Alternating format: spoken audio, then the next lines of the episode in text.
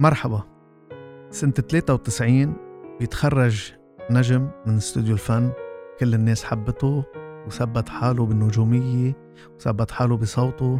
طبعا عرفته عم بحكي عن الفنان وائل كفوري يلي كان صديق بالجامعة قبل ما يكون خريج استوديو الفن.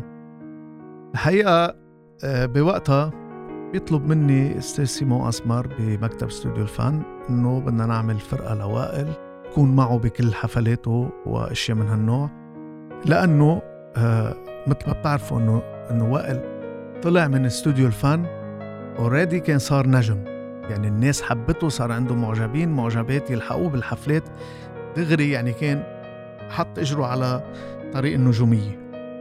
المهم نعمل فرقة لوائل كفوري ومنبلش نشتغل معه. بيوم من الأيام بيجي حدا بدق اللي بيقول لي إيلي عنا حفلة بده يمرق فيها عدة نجوم لاستوديو الفن بما فيهم النجم وائل كفوري، وبما أنه أنت رئيس فرقته بدنا إياك تمرق بوصلة وائل. قلت لهم أوكي، وصار في هيك كم سؤال أنا وياهم. بعدين بعرف أنه بيصير في مشكلة، حدا بيروح بيخبر إشياء ما صارت على التليفون، بيخبروا إياها للأستاذ سيمون اسمر، بيقولوا إيه علي عم بقول هيك، عم بحط شروطات وهذا الشيء ما صار. وفجأة أستاذ سيمون بيقول لهم اشطبوا اسم إيلي العليا من الأجندة. أكيد هذا موضوع بوقتها كان بالنسبة لإلي كتير مأذي، كتير خليني بلحظة من اللحظات ما أعرف شو بدي أعمل.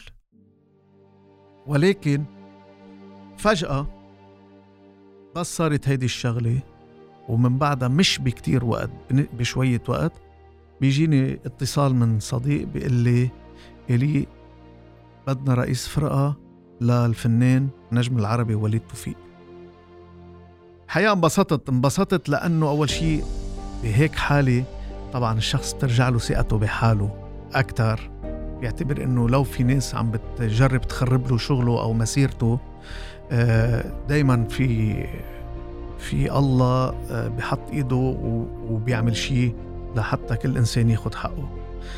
هلأ اللي بدي أقوله إنه بلشنا مع النجم وليد توفيق الحفلات، عم بحكي كنا صرنا تقريبا بسنة 94 95 96 بهدول 3 سنين كنا عم نشتغل مع الفنان وليد توفيق. وصلنا لمحل الحقيقة تعبنا مع وليد توفيق. ليش تعبنا؟ لأنه فعلا كنا عم نشهد على نجم نجوميته كانت ساطعة بشكل عجيب غريب. أنا يلي كنت مفكر إنه نحن فينا نشتغل بالموسيقى ونكون هيك إنه كول ورواق والدنيا بألف خير، إجا وليد توفيق خرب لي كل هذا التفكير. ليش؟